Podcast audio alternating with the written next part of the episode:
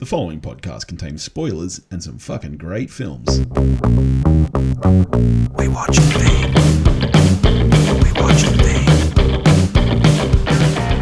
Hello, everybody, and welcome back to We Watched a Thing for our biggest episode of the year. And because it's our biggest episode, of course, it's not just Dave and I. We had to get a very big guest on.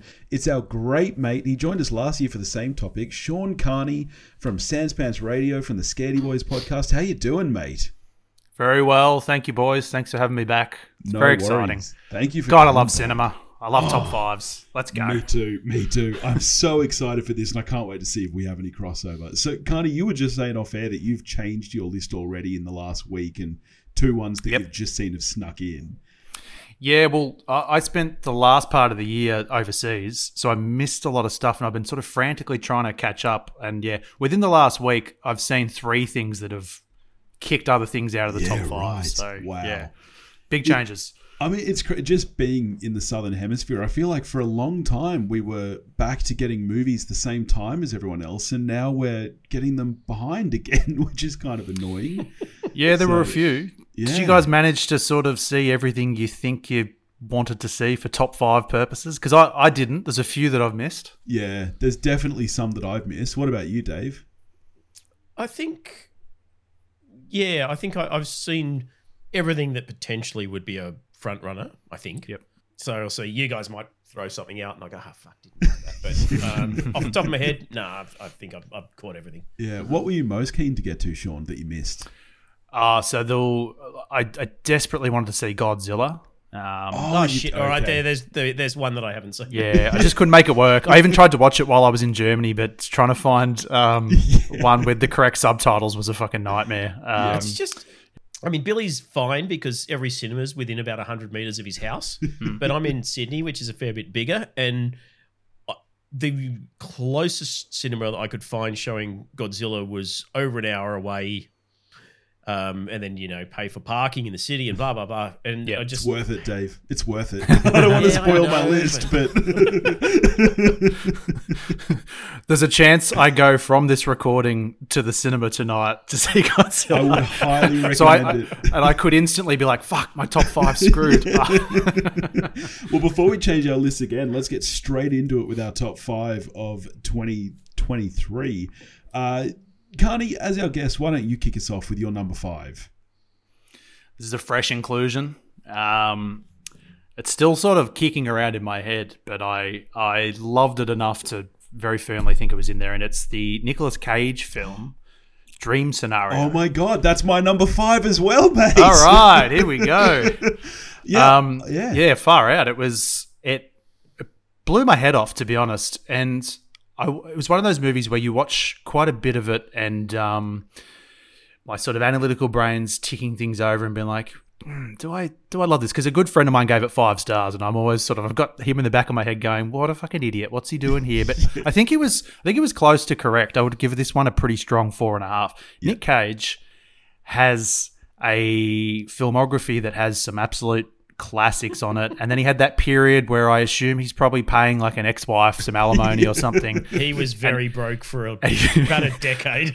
Actually, I think he had tax issues because he was buying castles and reptile and T-Rex He- skulls he- and stuff. Yeah, he, he was almost declaring bankruptcy, which and everyone was just like, "How is that possible?" Yeah, I know he Yeah, was one of the yeah. few people in the world that had a first edition of uh, issue one of Superman. Like he was, Yes. he was just buying everything. I think that's long gone for him now. But I, I think it was around 2010. There was a movie. I think The Sorcerer's Apprentice was like his last sort of cinema, Jay like big cinema release. Yeah, and then after that, he like just that. yeah, it's a, not a bad film. And then after that, he was sort of just doing. Um, some kind of shitty sci-fis and stuff. There was one I think called Knowing, and there was a few that he filmed in Australia, and he just had that sort of weird period. But the weird choices that he makes in the art house sort of realm, the, the like the smaller films, he's got hmm. pretty good taste, I reckon. Like some of his like, do you, you guys saw Pig? I think was I last year, loved maybe the year before. yeah, Mandy, um, Color Out of Space. Yes, he's, and- he's been done, some, but he's also. I, I don't know if you saw Prisoners of the Ghostland no, I didn't. After what I heard about it, and, and um, Jiu Jitsu. That was the other. If I could have Oh, given yeah, zero out of Jiu Jitsu five. was the other bad one. Wow. Yeah. yeah. Uh, but but dream scenario is just such a cool premise. Just this, this Yeah. idea that suddenly everyone just starts having dreams that have this man in it. And at first, you know, he's a he's playing a very he's playing a very boring man who's never really achieved anything of note in his life. He's desperate to sort of have some sort of acclaim for his academic field.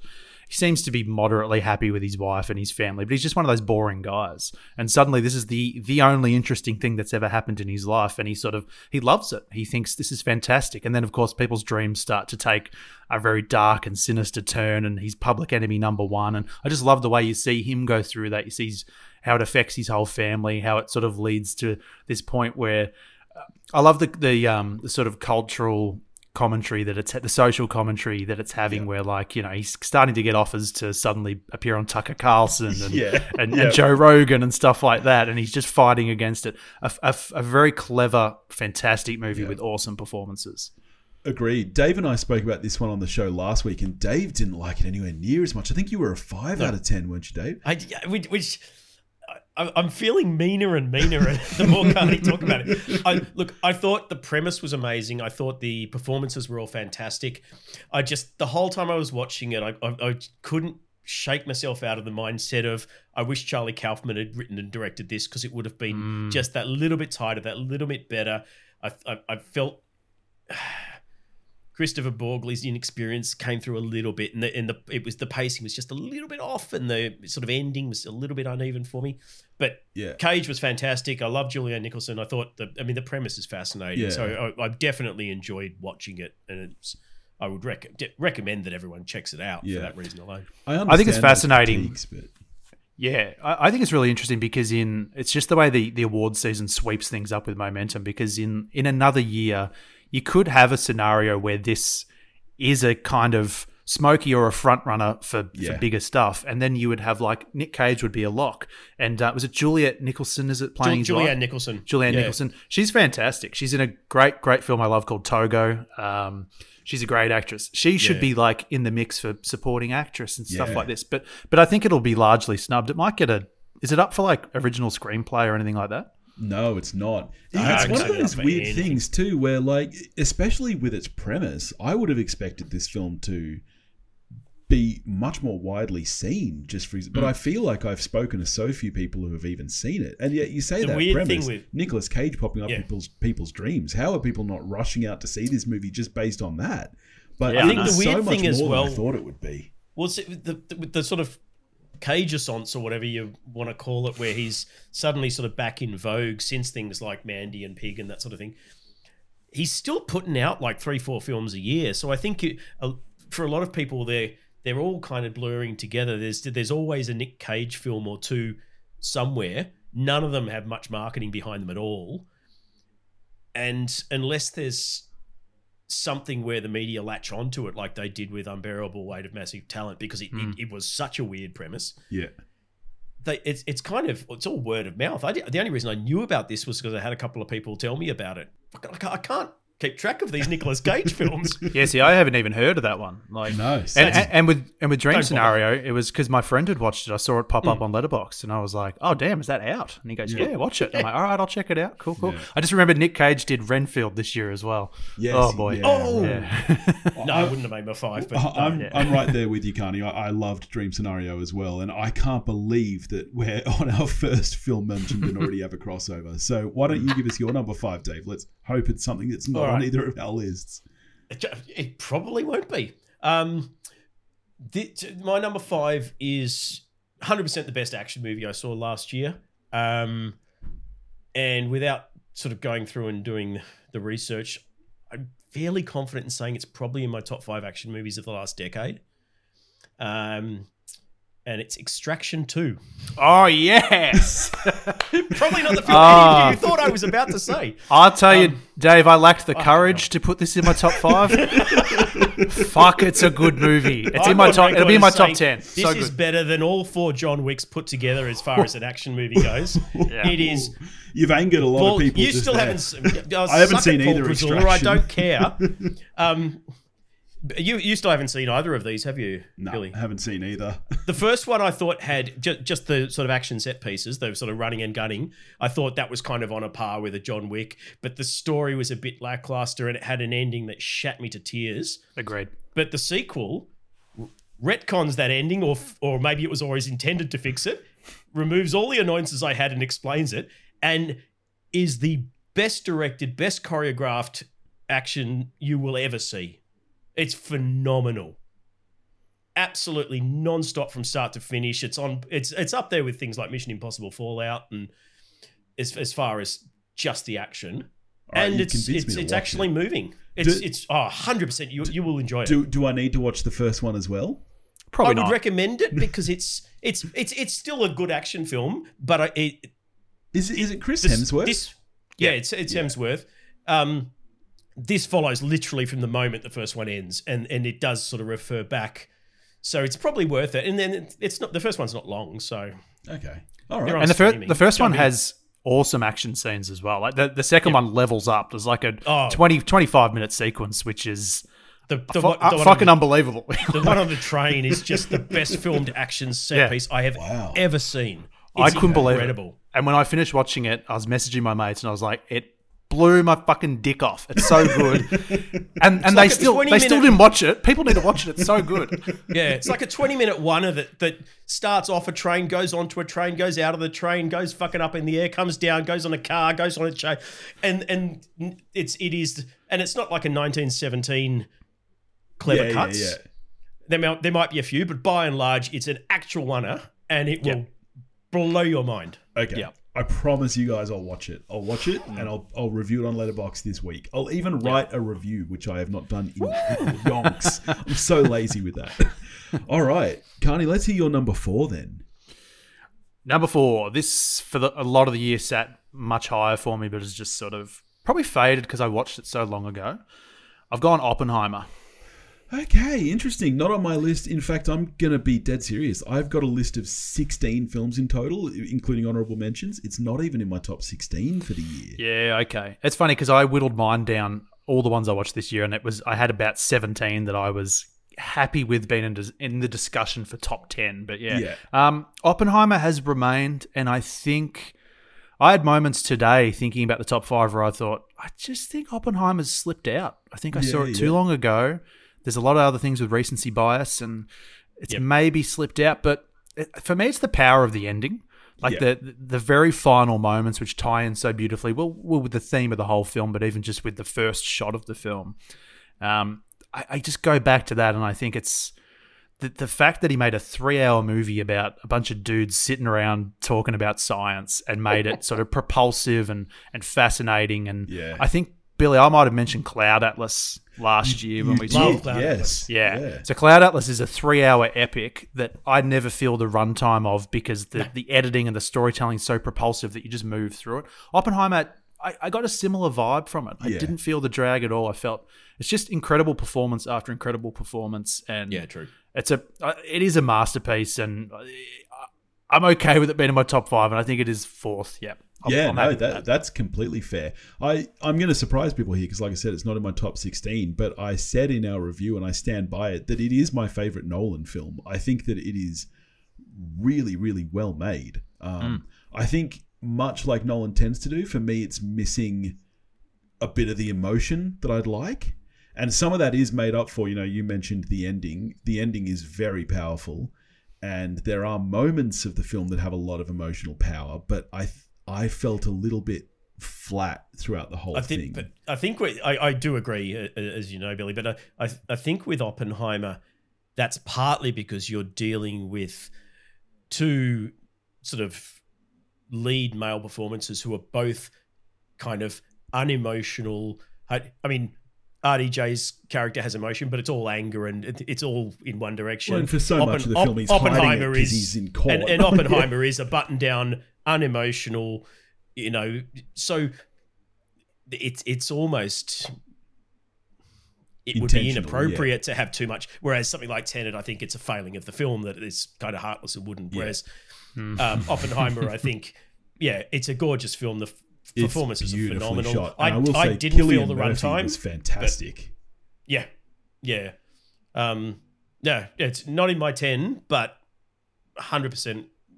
As as I said to Billy when I'm both 20, this year, uh, last year, and 2013, I've got like two or three four and a half star films, and then I had about 16 four star films that I'm sort of juggling around, going, which ones do I kind of like more because they're all they're all great films, and, and Oppenheimer was one of those.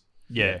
It's interesting that it's your Billy, it's your favorite Nolan. Do you consider yourself a Nolan fan or is or is it sort Not of are you on the fringe? The internet says he isn't. yeah, yeah. I, I, I like uh, more early Nolan stuff than more recent. Sure. Um, but you know, I just even like with the Dark Knight trilogy, my favorite of those is Batman Begins, which no one else it's in great. the world agrees with me on.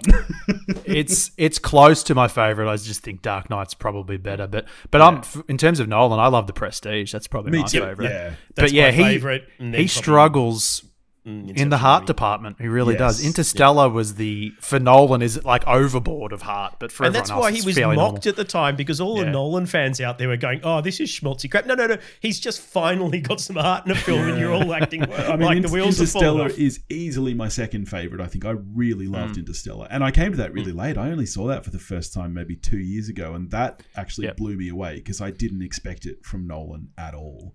I think Interstellar's fantastic. It just does something at the end that frustrates the shit out of me, and it's it's the fact that he's at the start of the film made his, made the promise to his darling little daughter, "I will come back," and he. D- in essence, he does, but he's coming back to Ellen Burstyn playing that character. Yeah. And for me, it's not the same. I don't have any emotional connection. And does, doesn't he then fuck off to go find Anne Hathaway? Yeah, then he leaves. She basically she basically says to him, "I've got these twenty people around the bed who are my actual family who have been around Yeah. forever.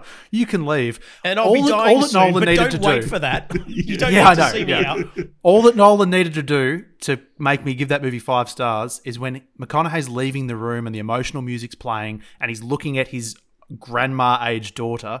Have the young actress in the See- hospital bed. yeah, see her the way See her remembers again. Yeah. Oh, Yeah, does my head in. that's yeah, that's a great call. Yeah, but yeah, Oppenheimer's 100%. good. Good film. That's, yeah, two films we've discussed in the last Yeah. three weeks where Ellen Burstyn's appearance made the film about fifty percent worse.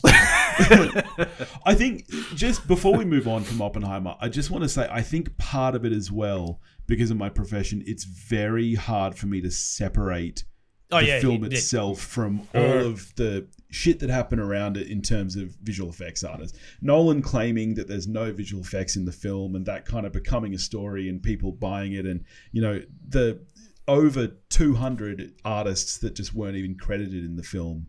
It kind of it's it, that kind of stuff soured it for me a little bit. So I recognize that it's a fantastic film, but that probably is what's stopping me from enjoying it to the same level where, to be honest, I, I- know it belongs. I didn't know about the artists not being credited. What the fuck? yeah, yeah. So you can actually go to the DNEG webpage and they've got the full list of artists there. But in the actual credits of the film, there's only 18 artists credited. That is wild. Um, it I'm is- disgusted by that. Look, I'm going to knock mean- it out of my top five. Extraction Two is my number four. Look, and, and that's that's not just a Nolan problem. That's industry wide. Every, every artist knows that when you work on a film, there's just a chance that you might be one of the few who doesn't get a credit, and that just kind of happens. But it was more the fact that you're leaving out. This wasn't like five or six missed. This was hundreds. And it's- and Yeah, It's he, a what did he have? He had like twenty five visual effects artists credited Yeah. in on in toto on the film, Yeah, which yeah, is just yeah.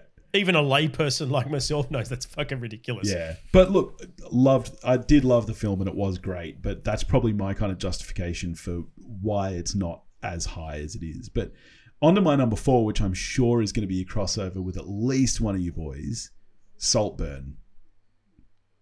Not on Oh. your list, Carney, but it is on Nah. yours, Dave. Okay, all right. I have you seen it, Carney? yep. You did. I have. I Okay. have. I'd Yep. love to hear your opinion on it then. So, di- is Um, it? Did yeah. you like Have it, Have you or had a did bath you not even like it? I haven't had a bath. I keep looking at my bath and being like, Jesus fucking Christ. Yeah, yeah. Um, never using that again. Going into it, a good friend of mine had raged against it, hated it. And I thought, I'm going to watch it. I want to see what he's on about. And I messaged him half an hour and I went, I've got to say, mate, I'm fucking loving this. I'm Yeah. really enjoying it. For about half of it, I really loved it. And then, to be honest, I think it loses all ambiguity about what Barry Keoghan sort of is up to. Yeah. And if it had sort of been a bit more ambiguous about what was happening to these people and if he if he was pulling the strings or if he wasn't, that that's where it sort of fell apart for me. And it just got for me a little bit messy in the back half. Yeah. I still think it's a it's a good film. I think she's done a great job making it. I just don't know if I loved what it was saying in the end. That's 100% fair. I think the thing for me is that, yeah, if you view it as a thriller film or a mystery film or a whodunit film, you're not going to enjoy it because you're right. By halfway through, there is no mystery, there is no who whodunit. Oh, maybe I'm just a bit slow. For me, the the the level to which Barry was the calculating architect kept being taken. Uh, the ante kept being up. So f- from about 10, 20 minutes in, I was like, "Oh, something's off about this guy. He's not just the quiet guy." But you know, at first I thought, "Oh no, he's just." Um, a little bit conniving. He wants to get in with them, so he's playing up his, you know, poor me status. And then I thought, oh no, he's it's more calculating than that. He he is deliberately orchestrating stuff. It's a little bit mis- talented, Mr. Ripley. And then you think, oh no, did did he actually do that and and do that? And then and then I was like, oh, okay, you know what? I reckon he might have actually killed that person. Hmm. but but even even going through all of that and sort of realizing you know what you realize about his parents, the final moments still came out of left field like a bucket of cold water. See, the, the parents were the last surprise for me. By the time people started dying, there was no question to me whether, like, what had happened to them. but, um, but so so you weren't surprised when you flash back and you realize that even pretending to have no money that was fake. That did surprise me, but it also felt a little unnecessary by that point, I have to say. Um, I think by that point you've met his parents though. You've seen that his whole sort of facade is a lie. He's Everything got this lie. he's got this nice family and I think when it got to the end and it sort of pulled the rug and was like, here's the here's the cool twist, I was like, What do you mean twist? Yeah. Fucking seen this guy for the last hour just be an absolute little freak. Like, of course, I'm, I wasn't. I wasn't I surprised. I, I think I think the thing that still spun me out at the end is that yes, I knew that he was the, uh, the the the person who had done all these horrendous things in some way, shape, or form. He was behind everything, but realizing at the end that the whole thing was this pre-calculated. You know, before the film started, he already had the end goal of Er, you know wiping out this entire family. That I did not see coming Yeah. at all, but still was surprised by the end, which I, I, I- that Well- did impress me. Yeah, to, to go to why this is my number four, I think that that's actually it exactly. The truth is that even though I wasn't surprised by any of that, I didn't care. I like I didn't care because that's not what I was there for. I wasn't there to be kind of in the zone of a mystery. And I just think Emerald Fennell is such a phenomenal filmmaker. I don't think Saltburn is as good as Promising Young Woman, which I truly adored. But I Yeah. think that the cinematography and the look and the tone and atmosphere of the film So funny. it's it's so hysterical. Her dialogue is pitch perfect. Rosamund Pike, please, best supporting actress for me. She She's was just one of my favorites. perfection. Yeah. So Carey Mulligan was great too. Oh yeah. I didn't even recognize her, and I knew she was in it. yeah. Yeah. Oh man, yeah. So I just I I loved the film. I thought that the acting was phenomenal. I thought the look and and screenplay was fantastic. So I didn't even care that the narrative was not that surprising or out there to me. So yeah, that's my number four. What about you, Dave? Yeah, well, funnily enough, my number four is Spider Man Across the Spider Verse. Oh right. Yeah, Okay. I've got I've got that as number one. All right, not on my list. It's an honorable mention for me. It's down at number nine. Geez, you're going to get some mockery if it's not even on your list because I know some of the shit that's going to be on your list. um, ah, it's just a stunning achievement. I didn't think It- they could it up. It's a fantastic their, film. their game from the first one, which I thought was genuinely the greatest animation I've ever seen. Um, and this just takes it the, the next. You've got more styles coming in. You know, Spider Punk with his kind of ripped up serial killer type um, animation. It, uh, just just absolutely fantastic. Um, and yeah, hundred percent the greatest Spider-Man movie ever made. I agree completely. The the only knock I had on it when I first saw it, and then I went and watched it, I think the very next day, was I, I don't personally love when a movie just ends on like a cliffhanger, and I, I love it when it's its own complete thing. Yep. yeah, And then I watched it again, and I went, you know what? I shouldn't have this problem with it because it's it's really Gwen Stacy's movie.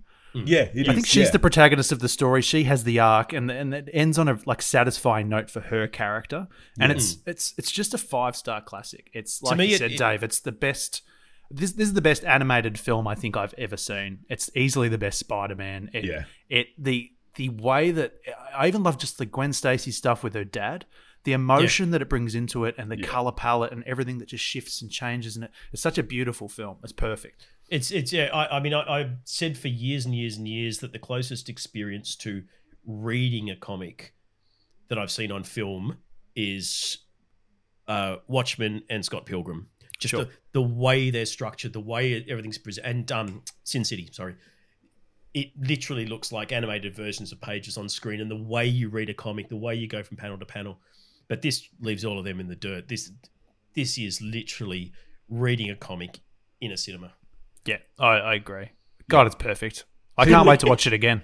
Yeah. I, I, I had the option. On, I caught a few planes while I was in Europe, and every plane had Spider Man on there, and I was just like, I just can't do it on such a Not on small that screen. It's a little- yeah, disservice to the movie. Yeah, It's- Yeah. yeah.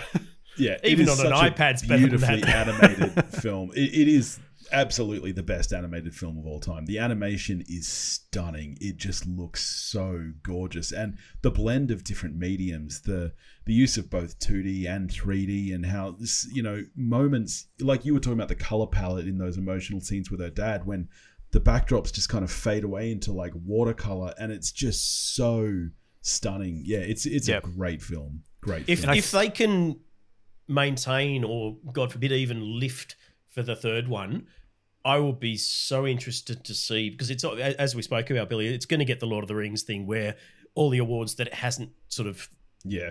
people haven't wanted to give to a comic book animated film. If the third one's as good, it I think it's going to be looking at some awards that normally wouldn't go to animated films, whether it's going to have a shot at something like Best Picture, because I think in terms of just the job of the producer Yeah. and and or the job of the director as well in putting these things together, it's just as impressive an accomplishment as any live action film. And Yeah. it'll have the added sort of impetus of being, you know, the, the Lord of the Rings. I'll be Return of the curious to see final. if it if it does pick anything up at the Oscars because at the Globes I, I was a bit shocked that it didn't even grab Best Animated Yeah, the, Feature. the, the, the Miyazaki coming out of retirement award, as it should be known. yeah, yeah, yeah, He's too powerful. Yeah. Like honestly, this this should be up for Best Picture. It probably I- won't be. I don't No, think. but, but I think maybe the third one will at least get a nomination. yeah, yeah. That's I if they, yeah, if the quality is on par for the third one, it's the best trilogy ever made. Yeah, Yeah, 100%. hard to argue. Yeah, I, I loved the first one as well. I thought, I mean, they're two incredible films so far. Yeah, Yeah, everything everything comes together and just works. And I, is it Dan Pemberton who does the music? Because the music is stunning in it as well. It's got such a great score. yeah, yeah. No. Yeah. All right, Sean, you're number three, mate. I watched this one last night and it fucked me up. Um, I had to juggle last night. I was like, do I watch Godzilla or do I um, or do I watch this film? And um, I ended up watching Past Lives. Ah, right. Great film. Honorable mention for me again. I have this at my number 13 of the year, but really beautiful film. Tell us what you loved about it. I think for me, this is one of those ones that kicks along really strongly as sort of a four star movie that has. It's it's a relatively low stakes movie. It is. It's a very low stakes movie, really. Yeah, it's true. It's almost like a slice of life. It's like a Richard Linklater sort of um, before Yeah. sunrise type thing. Really, we're seeing these characters, and it seems to be every twelve years or so they sort of have a a Yeah. bigger interaction, and it's elevated so much by the ending. Yeah. I I found myself in that final scene just being like almost over. I don't. I'm not. A, I don't really cry when I watch movies. It takes a very special movie to sort of wrench some tears out of my robotic face. But um, I found myself welling up, and I I nearly broke down in that Yeah. final scene. It was just. It's Yeah. such a beautiful movie about. Um, I don't know, just about the, these lives that we perhaps think we could have had, or what Yeah. would have happened if I went through that sliding door instead of this one. And and the the three performances are so good, and I can't remember the actor's Yeah. name who plays the husband Arthur. I think it's John or Joe something. I can't remember. He is so fucking good. Yeah. The typical character that that would He's have the been. he's the hero. That I, I I found Yeah. uh, uh, the male lead insipid to the point of being a stalker creeper. Um, but that husband, he he is a was a fucking legend. You're right, because in a Yes. lesser film, he would be like He's the villain. He's he's the the inattentive yeah. husband. Yeah, Yep. And he would hate him and he would be trying everything to get him out of the country and Yeah. he would be having fights with his wife, but he's so supportive and so. Uh, I, I get to the end of it and I go, are they going to be okay? I don't know. Yeah. Because the things that he goes through, like, that's a, that's a performance that should be recognized with an Oscar, like with an, 100%. with an Academy Award nomination. And I feel like the, the vibe is that he's not going to get one, but far out. That's the best he's ever been in anything I've seen him in. He is Yeah. so good. Just mm. that that this movie is elevated by sort of the silent moments. I think there's Agreed, lots yeah. of the, the longing looks that characters give each other. It's a really great debut directing performance. Like Oh, I'm, 100%. I'm shocked It's by very it. very strong. Yeah. I'd love for Christopher Nolan to win Best Director. I would not have a problem if Celine Song won Best Yes, Director. I- definitely. I, think I think what she did here is fucking phenomenal. it's such a beautifully human story and i love for such a you know you spoke about the low stakes and it is and it is in some ways it's as contained as you know those Linklater films you know but because it does span such a long period of time it does this magical thing where it feels so small and intimate and yet so epic at the same Yep. time like it really you feel the epicness of it and it really treats all of its characters so well not just the two romantic leads I mean, not that it's even romantic, really, but like one of the best scenes in the movie is that scene where the two guys are talking in in the bar together, like towards the end, and it's just it's so beautiful. I, I agree with you 100. percent Kind. In fact, I need to rewatch it because, to be honest, that should be much higher up my list than it is. Um, It definitely deserves a rewatch. So no, great call, man. That's Yep. great. All right. Well, my number three is I don't know if this is going to make anyone's list. This this is a film that for a while I feel like was being held in very high esteem, and I think a lot of people thought it would make a lot of number ones, and I, I haven't really seen that on most people's lists. But it's The Holdovers. yeah, I not it, it fell out of my top five today. Yeah, right. Yeah. Great Yeah. film. I loved this film. I thought Paul Giamatti is a force to be reckoned with. He is so great in this film. I mean, all three of the leads are. But again, it's just such a human story, and it's so intimate and small, but it feels large. Like it's it's the first film since It's a Wonderful Life that really felt like a special Christmas film to me. Like the kind of film you could throw on that's kind of about how miserable the world is, but by the end you feel so warm and fuzzy anyway, even though it's it's about these sad, miserable characters in a sad situation. It's just beautiful, and and for it to be as funny as it is as well, I I just didn't expect. I didn't see it coming. Um, It's the second best Christmas film I saw last year. For the first, or that I saw for the first time, I should say. what was the f- is the is the other one? Oh, on because I, list? I also got to the Anna Kendrick gem Noel, plays Santa's sister, and and that that film is. I mean, I'm a big fan of Mark Lawrence just in general. The music and lyrics is a masterpiece, but oh fuck, special film. You should yeah. But yeah, the holdovers I really loved. So okay, is it on your list, Dave? Or It's not even in a ten. I told Yeah, you my list was going to make you sad. okay, no, no, And there's That's no fair. slight. It, it's a four star film. I fucking loved it. Giamatti needs to be up for best actor. Um, I want young bloke who acting for the first time that they just found at the school should Yeah. get a nom for supporting. It's a fantastic film. There should be some sort of visual effects award for the eye. Yeah, I still Um, don't know how they did the eye. They haven't said whether No. it was visual effects or whether it's a prosthetic. I don't know what they did, Yeah. but it, it's Fantastic I didn't- film. I didn't pay attention. best. Attention. I didn't pay attention during the movie to whether this was true, but I saw after watching it that apparently the eye changes. it does. Yeah. yeah, okay, that's Yeah. wild. Yeah, yeah. Is it just a continuity error? I don't even know how you could make that error. To be honest, I don't. I don't actually know if it's an error or not. Like my daughter, I didn't who notice I'm going to pause because she's here right now. She has an eye turn, and so we have to do exercises where she follows a pen getting close to her to her eyes, and at the point where most people go cross-eyed, one eye just looks out in the wrong direction. Just goes, no, fuck it too hard. and and it's not the same eye every time, which is wild to me. All right, Dave, are we up to your number three then? Yeah, Saltburn, so we can kind of mosey Ah. on. All right, Carney, number two. Let's hear it. All right, this is another recent watch. Um, a film that I think is somewhat maligned. Um, it's praised more for its visual aspects than it is for its storytelling. I went with the creator. Okay, interesting. Fucking great movie. yeah. I- okay. I watched it last week.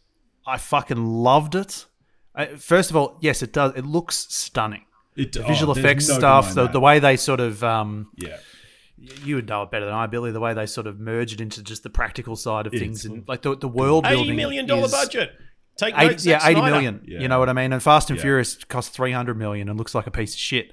So like, it, it looks stunning, and just the the more you get into the movie, the more the world we're moving to different parts of the world, and World it- building was just the, the world building is so good, and I've seen so like some of the detractors for this film are like, oh, it's it's it's you know it's a very derivative story, and I'm kind of like, Of course it is. you've got to get to a point where we realize well. All like most stories are derivative. You only Yeah. get the very very small amount of ones that just jump out of nowhere that are so crazy. Yeah. Like we are Yeah, yeah, it's of derivative. years into the history of literature at this point. Like, And the, you know, and and there are only seven stories. I'm sure that's Yeah. been. this, I mean, this is That's right. a thing. We're telling the same stories yeah. over and over again. What is different is the creator himself, in this case, the filmmaker, who brings his point of view to Oh, it and brings Gareth his world building to it. Yeah. He has done a stunning job. And like, I, uh, just John David Washington. I hmm. have really only loved him in BlacKkKlansman. I haven't really liked. I didn't really like Tenet. He was in a movie I watched called Beckett. He was, I thought that he was, was, kind of more crap. wooden than Keanu in that. Yeah, he looks often disengaged in stuff, and I thought he was really emotionally engaged. I had material. tears welling up at the finale of this, and Yeah, I, I. I knew that I knew what was coming. I knew the entire plot of this from 20 minutes in. Yep. As people have said, it's very formulaic and predictable. Sometimes But that's a bad perform- thing, but I think for Yeah. this, it No, is it's actually fine. perfect because you because get to the the, end and you go, "Oh, so good, the world building's Yeah. so good, Yeah. and the emotional beats were so true. Greatest child performance I've seen in the last 20 years. Stunning. And the, best the- the since Dakota this- Fanning oh, in Man on Fire." I think Oh, Jesus. stunning child performances. Yeah, Yeah. Um, Like, yeah, and it's the uh, first thing she's ever done. She she has got a future ahead of her. He. This, I, I'm now regretting this isn't in my five. yeah, but I, I felt the same. I it, it, the movie just built and built and built, and by the end of it, I was like, I can't believe how emotionally invested I am in this fucking movie. This Yeah. is so I- fucking good. Yeah, tears welling up. Robot boy up there. He he thought it was trite and, and tacky, but I, I was See, and I, I understand why some people think that, but I think like to me this is kind of like a Logan sort of story where you've got this old, this older, burnt out soldier who you know has to See, go I on a like journey. Logan either. oh, okay. See, I love I love Logan. I think what I what I like is that derivative story of, of the old burnout Yeah. who goes on the story with the uh, goes on the journey with the kid and has to learn and grow and hopefully heal. And to me, there's something really cathartic about watching that on screen, especially when the world it's happening in is fucking stunning. So this is a yeah. this is a classic. that's I, I may well thing. come to look back on this year and be like, that's my favorite movie from that Yeah. year. I think it's just so good. It is. a no one would watch an film. adapted sc- uh, an adapt, a, uh, uh, a film based on a book and go, oh, the book the, the, the story's predictable if they've read Yeah. the book. Yeah. Just Yeah. pretend you've read the book and enjoy the creator as it is. But even even Dave, like you said with this one, where you you could kind of see where it's going from pretty early on. I was waiting for the beats that I knew were coming. That's right. Like sometimes eagerly. that sucks. Sometimes that's bad writing or whatever it is. But Mm. for for instances like this, it's really rewarding. Like when the ending Yeah. does happen in this movie, I'm like, "Fuck yeah, he Oh, did it! He did the yes. thing that I hoped that Yeah. he would Yeah. do, and he nailed it, and brilliant." You said a Yeah. similar thing, uh, Carney. I can't even remember how it came up, whether it was our episode last year, but we were talking about um, Avatar and James Cameron. And, Yeah. you know, he's had a lot of similar, you know, Avatar has virtually the same criticisms as this put against it. And you said the same thing there, where you're like, the thing about James Cameron is that beat for beat, he knows what he's doing as a screenwriter. Like his, you know, Oh, his yeah, use of the structure of story, even though it's familiar, that's what works about it. And I actually, Yeah, I agree with you. Yeah. I'd He- say he- that he was never gets Water, praise. uh, Yeah. uh, not Shape of Water, the Avatar two, um, Yeah. Which I thought uh, I think is a fantastic film. I wouldn't say it about Avatar one. That just, that was derivative dross. it literally was Fern Gully, but with Smurfs. There was there's no defending the unobtainium and all the other stupid things. But Avatar two, Yeah. fantastic film. But yeah, I think I think with Jim Cameron, a lot of people go, "Oh, his dialogue shit" and stuff like that. But f- for the most part, with these films, structurally, he just he hits them out of the park. He just he nails what audiences want to see in a Oh, story. he's, he's like George Lucas. You, you know, Yeah. He he he is a genius at putting a finished feature film out in the market that is going to appeal to a massive number of people and, and be really brilliantly made. And no, he's not a writer. He's not. He's a filmmaker. He- Yeah. He should do what George Lucas did, at least in the middle of his career, and employ professional writers. um, but by the same token, fuck, when the finished product is that good, Yeah. Yep.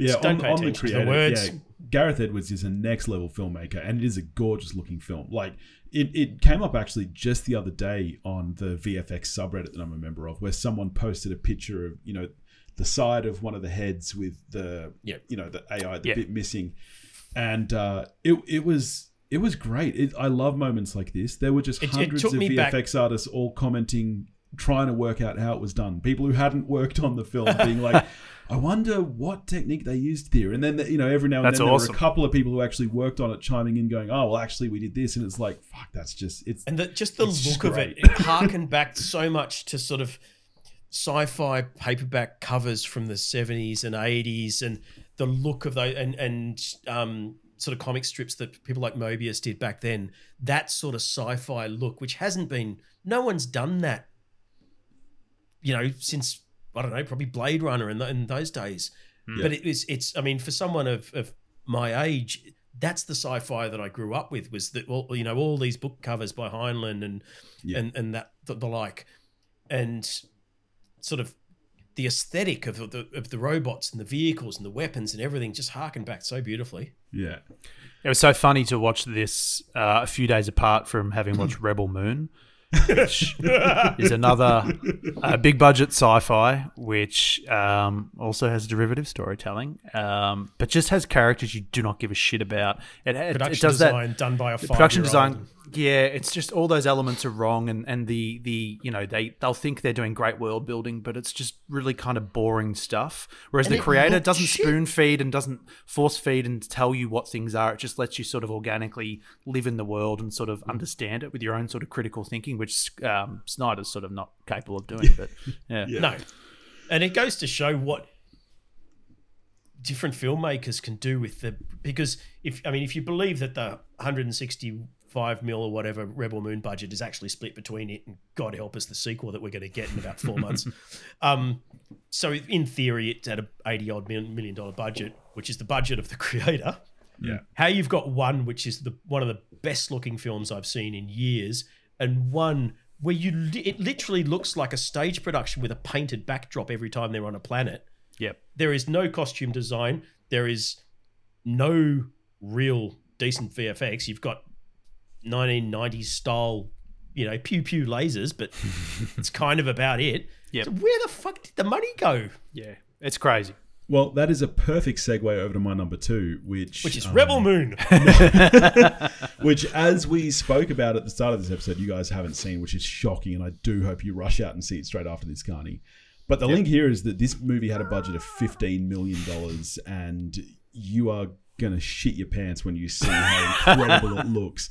Because this is the best looking visual effects of the year. It's Godzilla minus one, which is again, it's such a human story. Like it's so funny when we've gone from you know the legend monsterverse, the American ones, where the critique is always stop giving me these shitty humans who I don't care about and just let me watch monsters fight.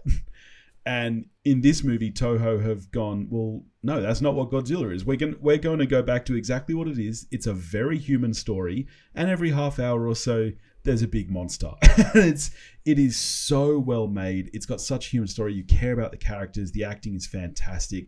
I cannot rave about this film enough. It was my number one for most of the year after it came out, and it just moved to my number two.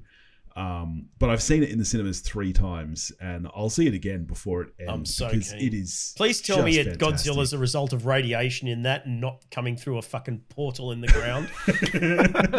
yeah. yeah, he doesn't live inside the Earth. Yeah, he's the result of radiation. it's not But even inside the Earth now. It's a parallel fucking world through a I- portal. when you guys do see it, I, I I need to hear your thoughts on it because, like, I love it. A lot of people seem to love it, but I have heard several people who don't. Um, Oh, really? I've heard nothing but raves Well, about it. I'm, yeah. I'm so keen. Topher, ex co-host of the show, he thought it was overly emotional and that there were some bullshit plot points, which is the Ah, exact, that's what I he want. didn't even like the Passion Yeah. of Darkly Noon. Yeah, yeah. His opinions have no the weight. exact same critique that uh, Paul from the Countdown had as well. Um, Robot. So yeah, well, yeah. So uh, knowing that you know you guys kind of tend to be more on my side of things with emotion and stuff, I'm really curious to hear your thoughts on it because I bet you're gonna love it. It is so good. So keen. Yeah. All right. Uh, so Dave, you're number two. My number two, I am fairly confident. Uh, I, I know Billy hasn't seen it yet because it's not in his top five. Um, not sure if you would even be aware of it, uh, Carney. It's a film called Flora and Son Oh, by John Carney, who did Sing Street and Once and Begin Again. it's very funny to me because um, my dad's name is John Carney, and Oh, because because he's an old man, I'm he- a big fan. yeah, because he's an old man, he did the you know the old man thing of finding out, for seeking out this. He's also he's also Irish, so he sought out this Irish John Carney, and he's he's Facebook friends with him. That's amazing. Uh, I- yeah, I, I forgot pound- about this film. Oh God, I'd, I'd been waiting ages. I'd seen a um because obviously lockdown happened and things got the production of things got delayed, and I'd f- sort of forgotten about it. And then I saw a cast interview uh, with um, Carney and with um, Eve Hewson, uh, Bono's daughter, who's the the the lead, um, Joseph Gordon-Levitt, and um, Jack Reynor, who, who's also in it. And sort of, oh my god, there's another one of these coming out because uh, for for me, he makes the best films of anyone in history about music. Mhm. Like not musicals, but films that convey the love of music. And this is just yet another one. It's now the sort of the fourth of these films he's done that are, are kind of about music and they have music in them, but they're not musicals. Just this intimate human story that's incredibly funny. The music in it's amazing. Um, it's and it's just so beautifully filmed. So she'll be uh, in front of her laptop screen. Joseph Gordon-Levitt will be on the laptop, screen, and then the camera will swing around, and then he's in the room with her, and they're playing together on guitar. Um, oh, it's just I fucking loved it. Yeah, it sounds right up my it. alley. I definitely have to check it out. Yeah, you, you've not seen any of his films. You would love all. of, how you haven't seen Ah, Sing Street is fucking Sing Street is awesome, so good. All right, I'll put It's, all of them on it's 80s music. He, he fucking looks like Robert Smith for half the film. I do you know I love Robert Smith. All right. Well, your number one, Carney, we know, don't we? It's Spider Man, yeah. Spider Man, yep. Yep. All right. So my Stand number one was my number one was not on your list, which is a very divisive film. So I'm guessing you either haven't seen it or you saw it and perhaps hated it. My number one is Poor Things. I haven't. It's another that and Godzilla, Okay. the two that I haven't ticked off. Yeah. Okay. Ah. yeah. Yep. Is, have, is is Poor Things on your list, Dave? Yeah. Okay. So we're talking about both our number one here. It's a fantastic film. Speak about world building. It's insane. I went in knowing absolutely nothing about this film. I didn't even know it was based on a book. I, I knew absolutely nothing. It's just wild. Like the level of world building is insane. The cast are fantastic. Emma Stone, absolutely deserving of any awards she gets. But honestly, Mark Ruffalo for Best Supporting Actor, please. It's the best he's ever been. I Um, he's the only. I, I thought RDJ was going to be a lock for supporting, and I I I, kind of think he still is because I think he is, yeah. it's you know career reward almost. He's finally outside the MCU, and oh look, But dude you know what? still So is. Ruffalo. They were in the I know, MCU I know. I know. You don't have to sell me on Ruffalo, but it's le- it's a less showy performance. It's Yeah. a bit weirder. It's a bit more comedic. Less people will have seen the film. Yeah, So I yeah. think RDJ, but I'm with you. He should get. I think Emma Stone is a lock for Best Actress. I think I, I think she she will get every Best Actress award Yeah. there is. Um, I can't. I kind of don't want to so say far. too much about it, especially knowing you haven't seen it, kind of, because I don't want to spoil any. Like, do you know anything about it, about the plot or anything? Not really. I just know that it's unhinged and insane. Yeah. It's su- it's super unhinged, man. Like it is. It's I knew you hadn't seen it the minute you said that you thought that um, Nolan deserved to get Best Director. Is that Yeah, oh, he has to okay. see direction- Poor Things, obviously. The direction is insane. the cinematography is next level. It's like I- I'm assuming you've seen other Lanthimos films. It's Uh, yeah, he did the lobster, right? He did. He did Lobster, the yep. lobster. Yes, um, yes. Killing of a Sacred Deer is another fantastic one. If you want to see a great Barry Keoghan performance, that's Hmm. it right there. this is like strangely, I would say, his least accessible and most accessible film all at once. I don't Yeah. even know if that makes sense, but it is so weird and unhinged and out there. And yet, narratively, it's kind of fairly straightforward, but it's in like a very the surreal narrative, like, version of our own world. At a, at a superficial level, the narrative is the hero's journey. By far the most normal and Yeah. non-weird of all of his films. But it's the execution and the world building yeah, and the style. so out there. everything is is uh, like I said. Yeah. I said when we talked about it on the, on the re- review app. He is doing things director directorially I have never seen before, Yeah. and that's like- that's a rarity when you've seen the amount of films that people like us have seen. To, Yeah. to, to find a film where you go, I have never seen anything like that. And I certainly, Um, though, I wouldn't, I wouldn't judge or hold against anyone who hated this film, which some people are. Like, it's really divisive. Like, if, if you're not in the mood for something, You something can't this swing. You, you can't have a swing this big and not Yeah. alienate some people. It's Yeah. just not going to happen. I've seen a lot of love for this. I'm based mainly on Letterboxd. I think it's sitting on like a 4.2 or 4.3. Yeah, I think I think at the sort of cinephile end of town, it- it's Yeah. universal acclaim. But I think Yeah. out in the mainstream world, you're going to get a lot of Fast and the Furious fans. Sorry, Billy. Um, I, I, yeah. you know what I mean? Like, i- i- if, if your idea of the X greatest my film of all time is, you know, Fast and the Furious or uh, sort of mainstream big block, block, blockbuster action, you're you're going to be sitting in this film fucking hating it. yeah, I kind of love that there's the people out there like that who just roll into a movie not really knowing anything about it, and within the first five minutes, you can just feel them in the cinema being like, "What the Oh. fuck is going on here?" I think What I've told hell? this story on the show before, but my mother-in-law, who has once famously said, "I don't like comedy," like she just, she doesn't like anything. She she hates everything. weirdest statement. Yeah, I know. I don't like laughing. Yeah, she she hates she hates everything. The one thing she does like is lighthouses and like history and stuff. So they went to see the lighthouse. Oh, I can see where this is going. and it's like you are the last person in the world who should watch the lighthouse. Like she just, she hated every second of it. But yeah, That's what was- gets people in a title, a title and a poster, and they go, "This is my, this is this is for me." Awesome. Yeah. All I like are lighthouses and people fucking mermaids and killing seabirds. And farting, lots of farting. And farting. In those films. All right. Have you got a film with that? Before we go over to our traditional, you know, best of ten years Yeah, ago, you promised um, me honorable yeah, mentions. Yeah, let's go through some honorable mentions because you were very cranky that we could only do five and not ten. Uh, but in my defense, we've been recording for an hour and still have another another top five to go. So, all right, hit us up with some honorable mentions. Dave, you go first since you're chomping. All right, you want- I'll, I'll just rip through six through ten and then Yeah. move on. Probably quickest. Um, so number six, I had Dungeons and Dragons: Honor Among Thieves. Yep, which that's in my I thought as well. was just perfect cinema fun. And number seven, Barbie. Yep, Um, I had that at Dave, eight. Yep. pretty universally acclaimed. Number eight, I don't know if you guys would have caught this yet. Um, uh, Cronenberg Jr.'s new one, Infinity Pool. Haven't. Too No, scared. haven't. So, Says the guy who Should've- yeah. hosts a horror movie podcast. um, it's more of a psychological thriller, I would say, than a horror. Uh, but, he um, Cronenberg. He Cronenberg's a cooker though. Like I've I've heard of Possessor. I'm too scared to watch that. Possessor's a- got a lot of blood and s- got gore and stuff. Infinity Pool less so, but it's yeah, it is a it'll fuck with your head. Yeah. Um, and it's got Dame Mia Goth, who's long overdue for a Best Actress Oscar.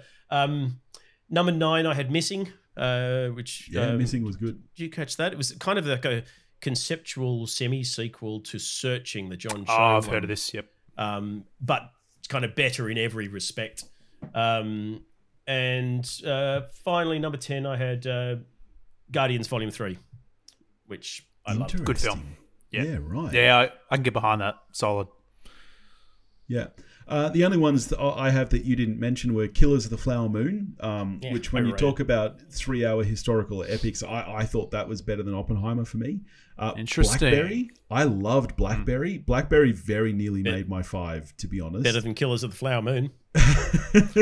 I agree, and I haven't seen Blackberry. Shorter too. um, I don't know if you guys saw Joyride. No, I want to. Yeah. Sorry. What last night did I watch it? Yeah, right. Did you like it, Dave? I liked it.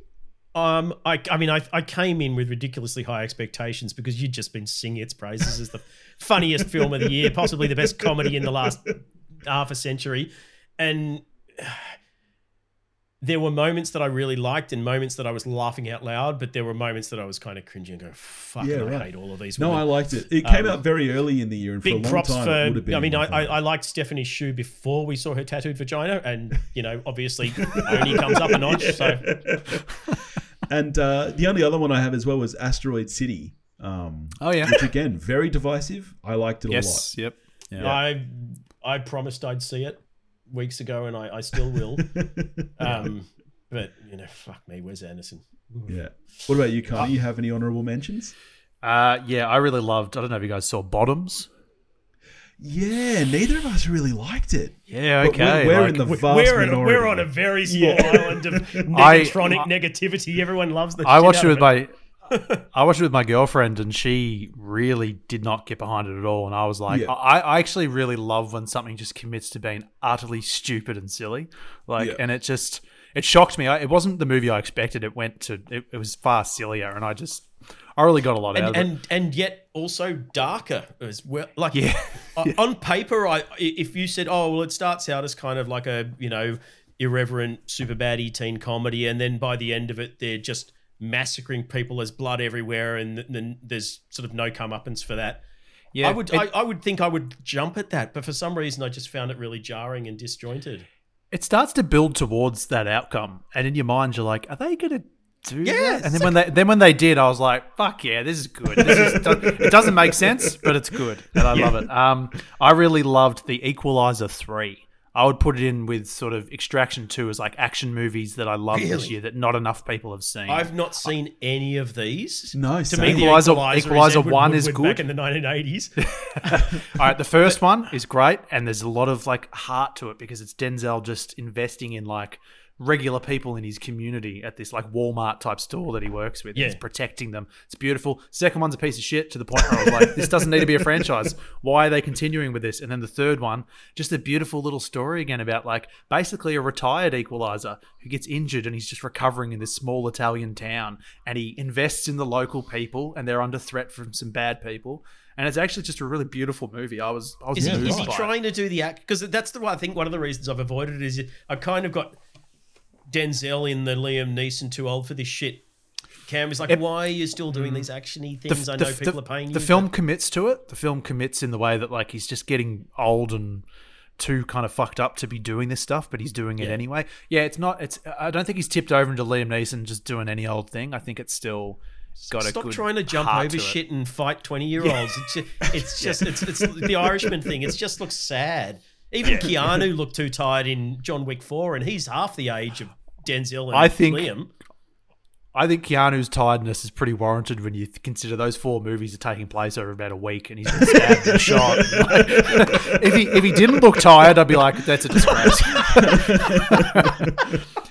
uh, yeah. So and and then I do a s- I do a horror podcast. So uh, three more that I would love to mention are horrors, and I really love Last Voyage of the Demeter. I'm a Dracula Thank fan. Thank you. And, Yeah, that was love it. Andre And- yeah. Uverdal. I think. and when when when Stephen director. King tweeted about how good it was, I thought, oh no, it's probably going to be a piece of shit because King likes to sort of get behind some stuff and best be positive. horror and film I- since yeah. Jewel.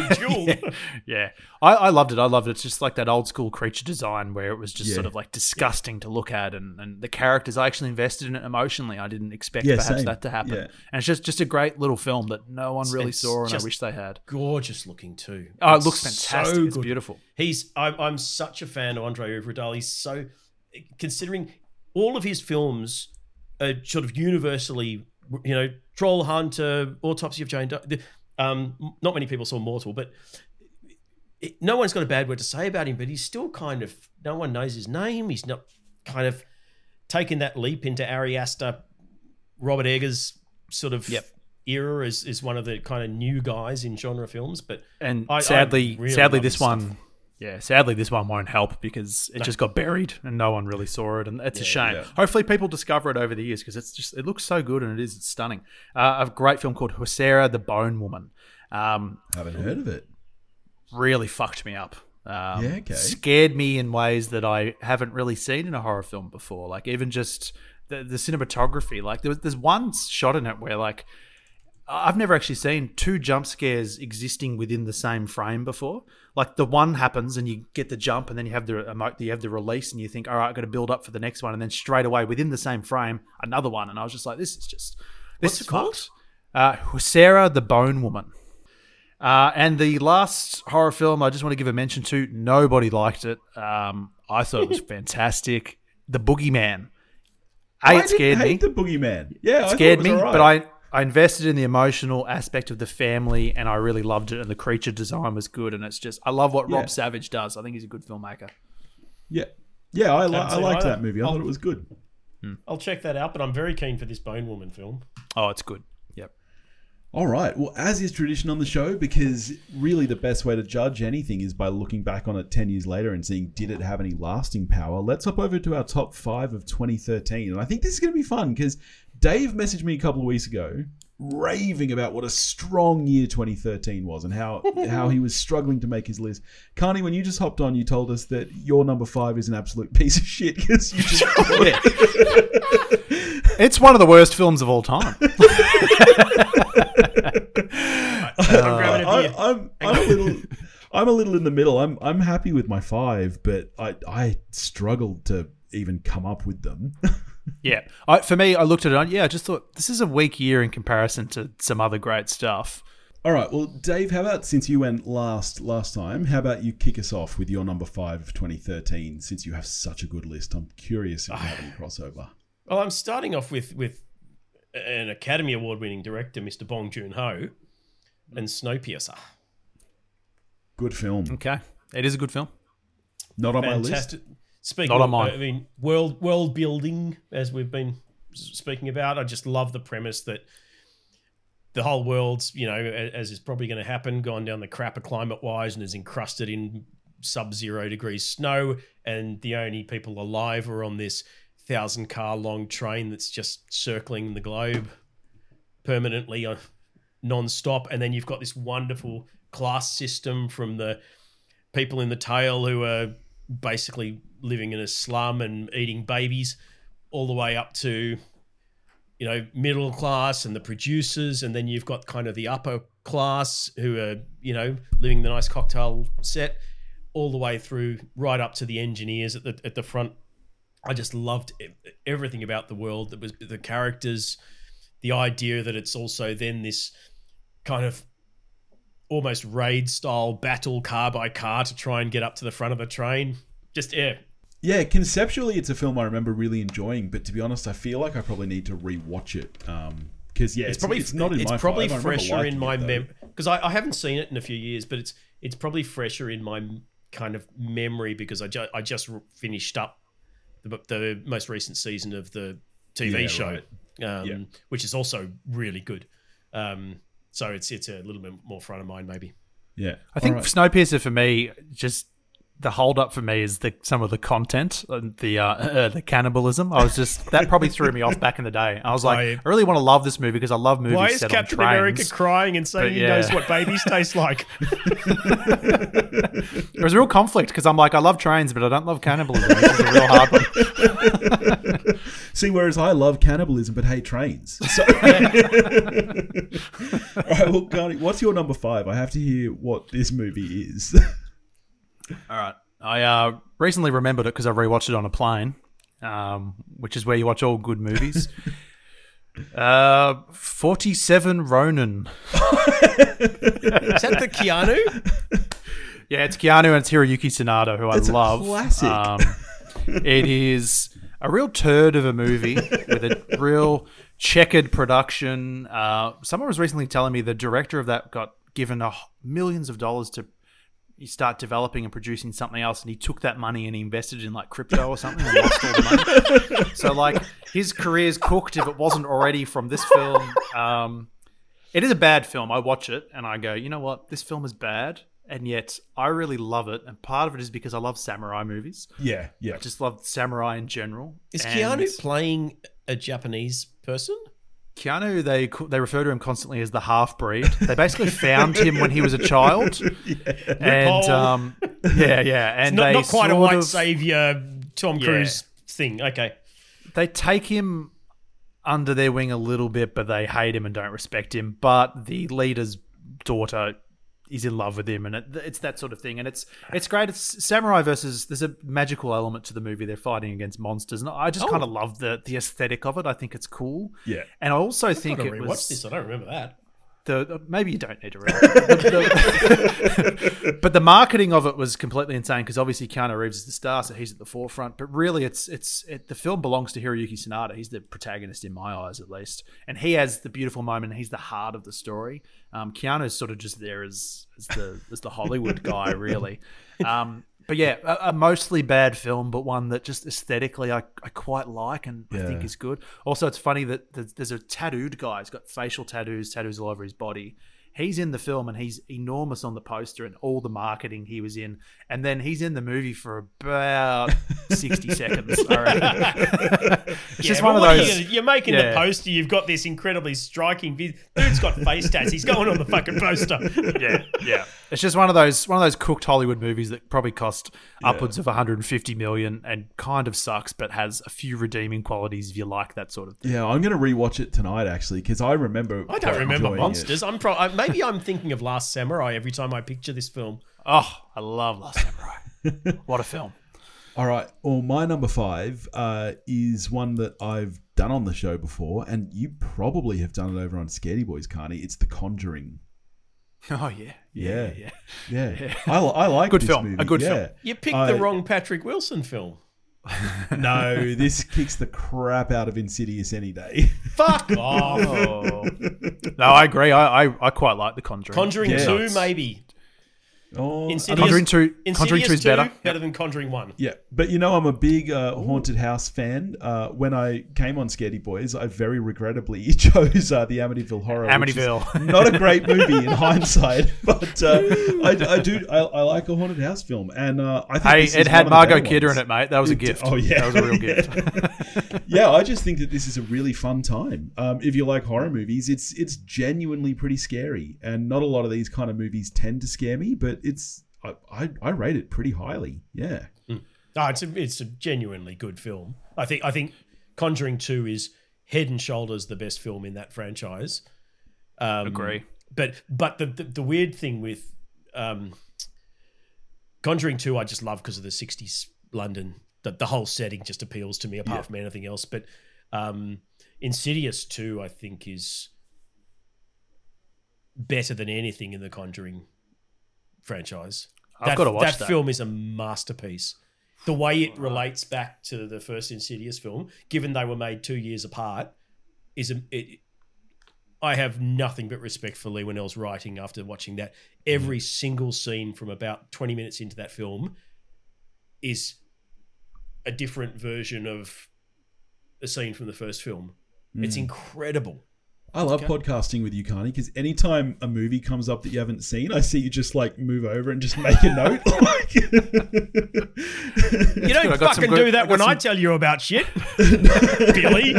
no, I, I don't. I'm a bad podcaster. All right, Dave, over to your number four then. Number four, um, weirdly topical because I just watched a fabulous documentary called Love Antosha last night, um, which is about the um, sadly departed Anton Yelchin. My number four is Odd Thomas, Oh, yeah, okay. which is a technically horror, I guess, but it's very light horror. There's nothing scary about it really. Um, based on a Dean Koontz book or series of books. We would have got six of these films if sadly he hadn't passed away. Um, about a guy called Odd Thomas who is lives in a little town and he's psychic and can see um, the dead and they can communicate with him. And he can also see these uh, evil manifestations called Bodaks, which are these scary looking monster things that congregate when um, untimely death is about to happen.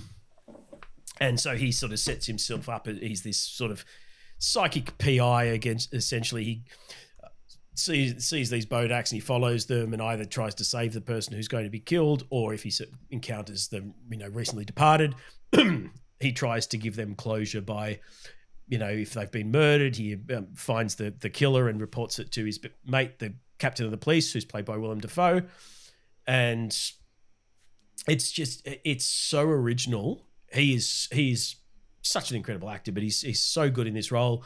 His girlfriend's uh, called named Stormy Llewellyn. They have one of the greatest romantic relationships I've ever seen in film. They're just like this incredibly perfect couple, and it's yeah, highly. I cannot recommend it highly enough. It, it I've seen it probably six seven times.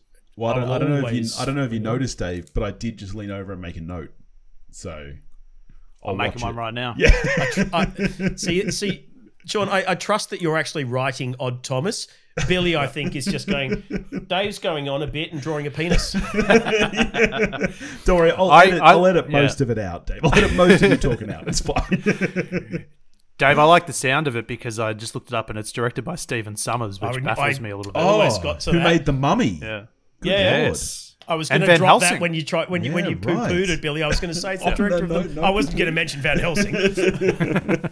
All right, Carney, you're number four. Uh, number four. Have you guys seen a movie called Out of uh, Out of the Furnace? No, I have not. No? All right, so this is directed by Scott Cooper and starring Christian Bale, Casey Affleck, Woody Harrelson, Forest Whitaker, Zoe Saldana. Um, a great film. In it, Christian Bale's in a relationship, a loving relationship with Zoe Saldana. I think he has a few too many to drink, drives home, and kills a child.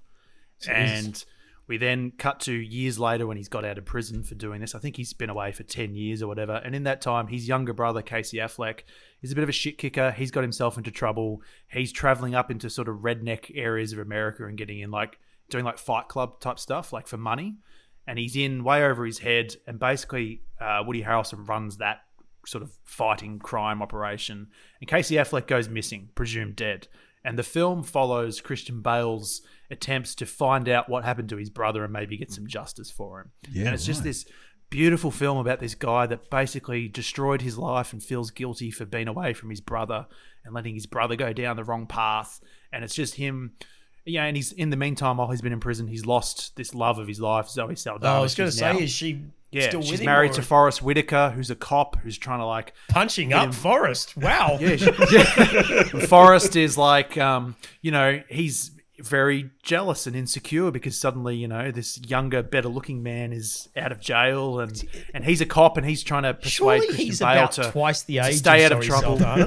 Yeah, it's a bit of a it's a bit of an interesting one. They sort of play it off as if like, well, you went to jail, and I, uh, you know, who was going to support me? And it's it's one of those. Scott Cooper does great films about just parts of America, towns that were have been forgotten. Basically, Yeah. they're going through economic struggle. All the the jobs that hard the blue collar jobs are closing down, and so people are turning to crime and turning to all sorts of drugs and, and, and everything. And it's it's a great story. Christian Bale gives a knockout performance. I can't believe I haven't. stunning. Given the cast, I, I've never even heard of it. Yeah, no, I, um, that sounds amazing. I think the movie Scott Cooper did after this was another great one. I don't know if you've heard of it. It's called Hostiles. It also stars Christian Bale Uh, and Hostiles Rosamund, I've seen, yeah, I think. Rosamund Pike as well. It's a great fucking movie. No, I Yeah. do remember that one. Yeah, right. Out of the furnace. I've made my note. Me too. Great. All right. Well, my number four is the first but not last uh, film on this list by filmmaker Denis Villeneuve, which is insane to me that he made these two films in one year. It's Ah. uh, Prisoners. Uh, Hugh Jackman and uh, Jake Gyllenhaal. Incredible film. Um, I don't Yep. know if this is on either of your guys' list, but tells the story of these two young girls who are abducted and kind of the search for them that goes in all these twisty, thrillery ways. Um, it's so emotionally powerful and so well put together, and it's one of those movies that kind of one watches. After one watch, you're like, I don't know if I want to watch that again because parts of it are so kind of heavy and dark, but it's worth a rewatch because it's just so good. So, so that's me. So I've, stuff. I've I wrote it down, but I haven't rewatched it in the last ten years. And there's Yeah. a part of me that was just kind of like, I, I think I love it. I in my mind, I respect it as being a great film, but it was so hard to get through because of the content that I Same. don't know if I want to rewatch it. That and I, uh, you, you've already mentioned that you're going to reference the other Villeneuve. Both of them I have as four stars on Letterboxd. Both of them I think are fantastic. I've not watched either of them in the last seven or eight years at least. So Yeah, when I was kind of going through, you know, as is the the purpose of of this ten years after things, like. I I can't, you know, they're, they're not my favorites of that year because I've, I've never felt the need to go back to them. Even though if you ask me about them, I'd highly recommend them to people. Yeah. Um, whereas everything in my five, I've seen at least four times, most of them five or six times in the last decade. Yeah. that's how I went as well. Yeah. All right. Well, your number three then, Dave. My number three is one of the funniest films ever made. Um, absolutely the best thing that has ever come out of the Seth Rogen, Evan Goldberg partnership, and it is This Is the End. Oh yeah, It's very good. It Yep. is just, I mean, and, and I never thought I'd ever use this term referring to any of those guys, but it, the writing on this is just whip smart. It is so clever, both conceptually and just the dialogue in it. Even just, and I went back and watched snippets of it, going, do I just remember this fondly, like I do Your Highness, as oh, being Your Highness something that I watched sucks. I, you know, I always watch it drunk, and I think it's probably funnier than it is. And I was like, no, Yeah. you know what? Everything, all of the cameos. Michael Cera's amazing. Emma Watson is fucking hilarious. Even Rihanna is funny. That it, I mean, the idea. Danny of the film is- McBride. it's very rarely funny, apart from Your Highness, um, is funny in this. Um, the, I mean, Channing Tatum has done a lot of self-mocking cameos, and it's one of the reasons I like him probably more than anything because I don't like any his films. I don't really like him in anything. I don't think he's a good, particularly good actor.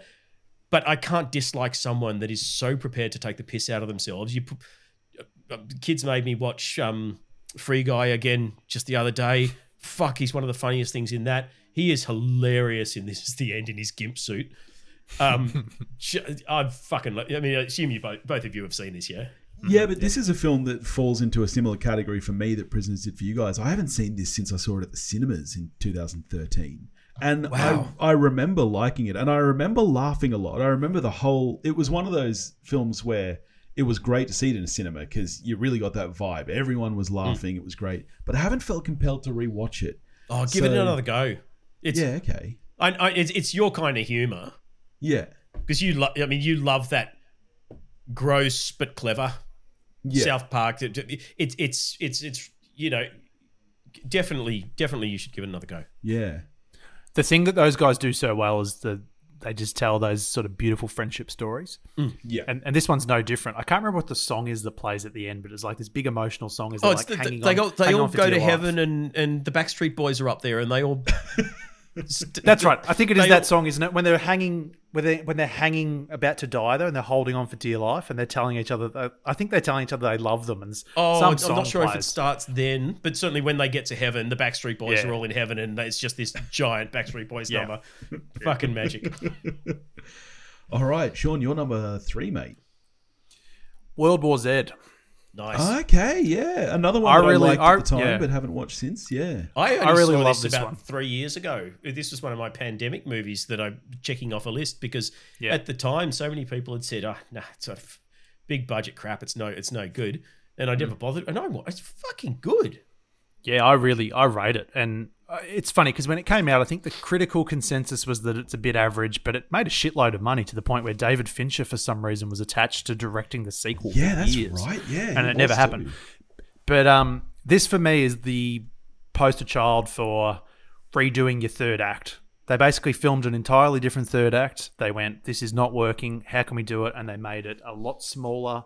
And they did it in that little um, the WHO facility at the end there, where Brad Pitt basically has to inject himself and then go through all of that. And and in doing that and making it a smaller film, they just reined the emotion of it all in and the heart of it, and just the, this father trying to get back to his family. And it's one of the best reshoots I think that Hollywood have churned out in, Yeah. in terms of completely reconstructing that third act.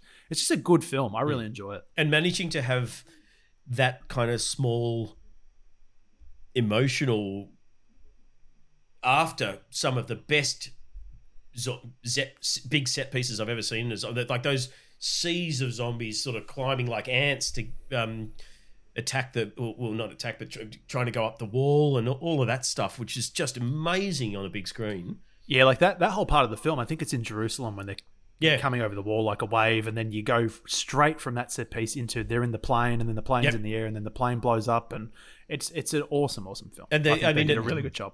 credits because it comes. It's from a, a YA book, isn't it? It's a, a young adult fiction. I think It's from a book, novel. not a, not a YA book. It's not a, a- yeah, I don't know if it's it's not a YA. yeah. but it's uh, but but I mean the credit probably goes to the author of that book. But the whole that whole little subplot bit about and I'm casting my mind something about the taken the teeth out so that when if they become zombies they can't infect anyone or there's is there some, there's something like that isn't there? There, there's little bits of that sprinkled all throughout. Which. I thought was good just, stuff. that's just such Yeah. original clever shit that I've that's good not happened building. before. It- Yeah. It, copped a lot of flack because it's not at all like the book. I think the book is really an, an anthology sort of thing that follows a lot of different people's points of view throughout this apocalypse. Yeah, it's hard whereas to this turn just into a film. centered- You want to have a Yeah. Sequel. It's very hard. So this one just went, no, no, we've got Brad Pitt, and we're going to stick with Brad Pitt. It's the train, it's the train, it's the Trainspotting decision. thing. About the only Yeah. criticism that you could ever level at Trainspotting is it, do- it, Yeah. kind of eschews Yeah. that anthology thing and really homes in on one small story and beefs it up and has the rest of Yeah. it just as sort of side stuff. The only funny note I like about this movie is that Matthew Fox is in it. I don't know if you remember him from Lost. Party of Five. the- Party of Five, yeah. Fuck off, lost Billy. You're just teasing, and I know it. no, like in fairness to Billy, those are his two great hits, I think. Um, Yeah. but yeah, he's in it, and when you watch the film, he's in two shots. I think I don't know if he has any dialogue, and it's funny because in the third act that they completely got rid of, he has like this big subplot where he like goes to Brad. He goes to Brad Pitt's wife and tells him Brad Pitt's dead, and then he steals his wife and is in a relationship with her, and yeah, there's this whole big thing. Imagine that call, uh, Matt. Matt, um, thanks, thanks for coming on the movie, mate. You were really great. Everyone, you know, great work. Um, Yeah. We're doing a slight change. All right. Well, my number three uh, almost could not be more different to you guys. You guys have both gone with kind of bigger fantasy films. This is a film that's based on a true story. It's Ryan Coogler's first film, Fruitvale Station. Oh, I've never seen it. It's no, Right. Ah, it's, it's on my, it's on I my think, list. I think you both like it, and it's very short. From memory, it's about seventy-five minutes long. Um, but it's all set in a day. It tells the true story of the last day of this guy's life, who was tragically uh, shot by police on New Year's Day at a subway station in. Um, it's the BART station. It's over in California. Where? What am I thinking? Why can I not think of places? San Francisco. Um, Yep. And so it just tells what's great about it is that it doesn't really focus on that moment. It's it's about this guy's last day. So it's just him doing his normal everyday stuff. He wakes up, he goes and he sees his girlfriend, he goes and meets his friends, and he's just doing his regular stuff that just all leads up to this awful moment where he's shot by police for no reason. Um, and it's just it's really beautifully made. It's really touching. It's very slice of life like it's it's not big and showy and flashy it almost feels like a documentary at times um, but it's just absolutely worth watching if neither of you've seen it i'd highly Oh, it's been on my list. I'm, I'm- yeah, out. and I think Yeah. you've spoken about it before. Is it Michael B. Jordan? it is yeah and from memory it's the first time i saw michael b jordan and i think it's still his best Yeah. performance easily like I, I Wow. don't i don't mind creed i'm not as high on creed as the rest of the world is but i think fruitvale station is just a fantastic film um, all right dave over to your number two then Number two. So far, um, no crossovers. Let's see if we can keep it that way. I'll, if, if we don't have a crossover, Billy, I, I may quit the podcast. Um, uh, and I'm, it's not going to be this one. Um, my number two is a beautiful film called About Time, Yes. um, which Number is, one. Ah, You're not right. yeah. I- love it it, is, it is actually the not most, seen it. It's of course you haven't. You're Is this you have more okay, holes okay. in films in no, your no, filmography. but but is this is this Bill Nighy? Is Bill Nighy? Yep. Yep. Bill Nighy, uh, Domhnall Father-son Gleeson thing, plays his yeah? son. Yeah, It is yeah, the most beautiful father-son relationship in any Rachel film ever. McAdams. Rachel Yeah. McAdams. uh, Um, it's uh, essentially it's about Domhnall Gleeson's this guy who discovers that the men in his family have the ability to go back in time, and sort of does various sort of jaunts back and forth in time, um, making minor changes and things, and finds out oh no, you know what once you have a kid. You can't go back anymore because if you go back, Kid ceases to the- exist. the- well, the, it's not that the kid ceases to exist, but the kid will change because there it- it's pure random.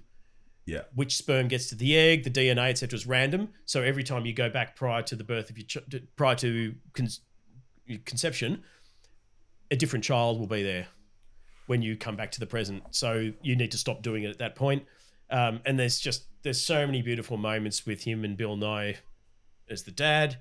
It's just uh, I don't want to say too much about the plot because it's kind of best to just experience that. But it's it's just the most beautiful film. It's from memory. It's an, it's another Richard Curtis film, and that guy just can do no wrong when he's writing this sort of stuff. Got a humorous but heartwarming, you know. All right, you've convinced me. I, I know it's been ten years and I haven't watched it yet, but I promise I'll watch it for you guys. if it's if it's your number two and Sean's number one, then it has to be pretty good. It's it's it's. I think. Did you say this, Dave? It's probably the best father son story. Oh, 100 percent yeah. better than my own relationship with my father. and it's just it's it's it's not one of those movies where you would expect it to have an antagonist and and for big horrible things to happen but it's, it's not it's just a it's just a beautiful story about a guy's journey through learning this power and how he can use it to sort of become better and to help people around him and that sort of thing it's a beautiful beautiful story and to right. to get um, I can't remember who plays it. Do you remember who plays his sister in it? It's oh no i can't remember yeah fuck. It's someone good. I'll, I'll look it up in a sec because it's going to bother me. Um, as as is one of the biggest strengths of Richard Curtis for something that has so many heartwarming moments and is and sort of makes you kind of smile and cry and all the rest of it. At no point is it ever kind of saccharine or schmaltzy or anything like that. It's it's never less than genuine. great soundtrack um actually vanessa kirby's in it margot robbie's in it Margot Robbie's right. sister, I think. yeah I think Margot Robbie i think might be margot the- robbie's margot robbie's the cousin Oh, the cousin. okay. Yeah. Yeah, right. Yeah. Uh, well, you've convinced me. I'll I'll check it out for sure. I promise. All right. Well, Carney, what's your number two then? Number two, I love the film The Secret Life of Walter Mitty, the Ben Stiller film. It's another film that's been on my list for a long time because I reckon Yeah. I'd love it and I haven't seen it. You it. and Julio. I've had long discussions with Julio about how I like it, but it's not a patch on the original Walter Mitty, which is I one mean, of my if, favorite if, movies. if, of Jul- if. Julio likes it and Carney likes it, then I'm pretty certain I'll like it. it's, it's it's it's it's a good film. I, I don't mean to trash talk it. It's, it's good. Unlike um, unlike About Time, this is this does lean quite heavily into the schmaltzy sort of area. A little. and and I think it's got great performances. For, for me, it's maybe one of the better ones I've seen from um, Kristen Wiig. I think she's really good in it. Ben Stiller's great. It's, it's well, got a great both, cast. Both it's of them uh, story. Um, rarely play anything completely straight, and even though this is kind of fairy tale and full of whimsy, Yeah. they're both playing it straight, and I think it's to the film's benefit.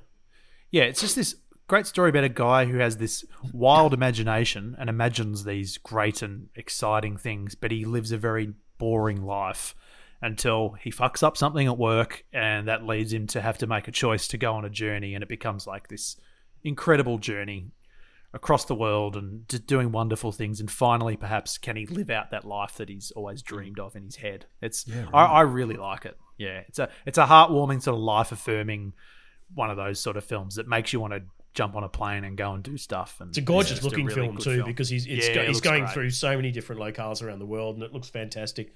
All to Yeah, try and and I- find I Sean think- Penn. Yeah, and I think that uh, it's a great, great performance from Sean Penn.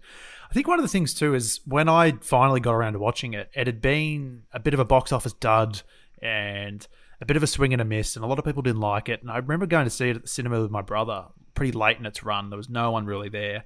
And so I expected it to kind of suck. And I got to the end of it and I went, I fucking loved that. Like, this is just really great. And I think sometimes you need that little bit of uh, sometimes negativity can be good. If there's negativity hanging on a film, sometimes you go in ex- Zero expecting shit. expectations. Yeah, and you have a you have Yeah. a great time. I think Yeah, yeah. I think I, I I should give it another watch because I, I did enjoy it, but the whole way through I was sort of subconsciously rankling that it was it, other than the title, it really has nothing in common with the old Danny Kaye film, which is it's a Danny Kaye film. It's it's pure, you know, almost slapstick fantasy. Um, whereas this is a genuine, heartwarming, very little comedy in it at all, really, apart from when he's talking to Kristen Wiig and they have some humorous exchanges. Um, so yeah, I, I think I was sort of constantly comparing the two and going, well, it's it's it's not the my favorite film of the first twelve years of my life, so therefore it's not very good. Okay, I'll check it out for sure. All right, well, my number two is where I have the other Villeneuve film, Enemy, um, which Okay. is such a wild film. It's so, it's so bizarre. It it, it almost begs to Fear be of Commitment, the watched more movie. than once. Yeah, yeah, but it's it's just so much more subtle than that in some ways. Even though it's also quite in your face by the time It's you actually very get to subtle the until the final frame, Yeah, yeah, but it's just and then it's like, in case you missed I it. I think it's just gorgeously put together. It's another one that kind of like Dream Scenario. It's this wonderful concept about this guy who all of a sudden there's another guy that is him and he's trying to figure out, you know, what what the hell is going on? How is there another me? What is actually happening here? And by the time you actually get to the end of the movie, it almost doesn't even make sense, but it's the kind of movie where that just does not matter. like and I just think it's it's Gyllenhaal's best performance for me. I think the cinematography is stunning. It's just so bizarre. By the time you get to the giant spider, it's just I Oh, love it. spoilers! I, I, that, that doesn't even mean if you haven't seen the movie, you don't even know what like giant spider. What the what the fuck is that? But it's just it's so good. I can't recommend it enough. I, I love Villeneuve. I think that he. I'm, I'm, I'm pleased do that you wrong. have this higher than Prisoners because I, th- I think it's the superior film. I think Definitely. Prisoners is ve- Prisoners is very solid. I think Yeah. this is and yet I think film. this is probably less well seen and received than. oh Prisoners. yeah because it's just weird as fuck. So much more art house, but Yeah. I, I love this film. It was very nearly my number one. Um, but let's hear what your number one is, Dave. Because if you think we have crossover, then it's, it's got to be. I can't our believe you don't know what my number one is, and it makes me very nervous that it's not even on your list, and that's going to Well, make me. no. Look, I if yours is the same as mine, I know what it is, but I don't want to go out and say it in case it's not. It's I'm probably I don't I don't think it is. I think you've yeah, this just isn't. Uh, my number one is a film called Coherence. no, that's not my number one. Oh. No. Yeah, you suck. You, you suck. I don't think I've seen Coherence. Oh, make you make your little note. Um, Dave loves this film. We watched it this together is on one the of show my a little while ago. favorite films of all time. Um, it is uh, made for about fifteen hundred bucks um, by a guy called Jim Byrkit, and he and a friend of his wrote it. Well, set wrote a, a, a, an outline and got friends of theirs. It was filmed all, um, all in his house, and it concerns a group of friends who are getting together for sort of a dinner party, sort of get together on the night the uh, comet is passing overhead, and the comet uh, does things to the in a space time continuum, timey wimey, wibbly wobbly sort of way, and weird shit starts to happen. Um, anything beyond that is probably not worth saying because it's best to go in as cold as possible. Don't even watch a trailer. It's a very Um, good movie. It's very bizarre. It's real. I would defi- It's it's mumblecore. I, I don't know if you know mumblecore Yeah. films, but it's Yeah. It's it's it's largely unscripted. They the actors were given just very basic okay in this scene. This is generally what's happening. They weren't given dialogue or anything like that. And individual actors were given sort of specific instructions like, oh, you're not to let this other person leave the room. But then that other person would on the side be told, you must leave the room no matter what. Don't let anyone stop you.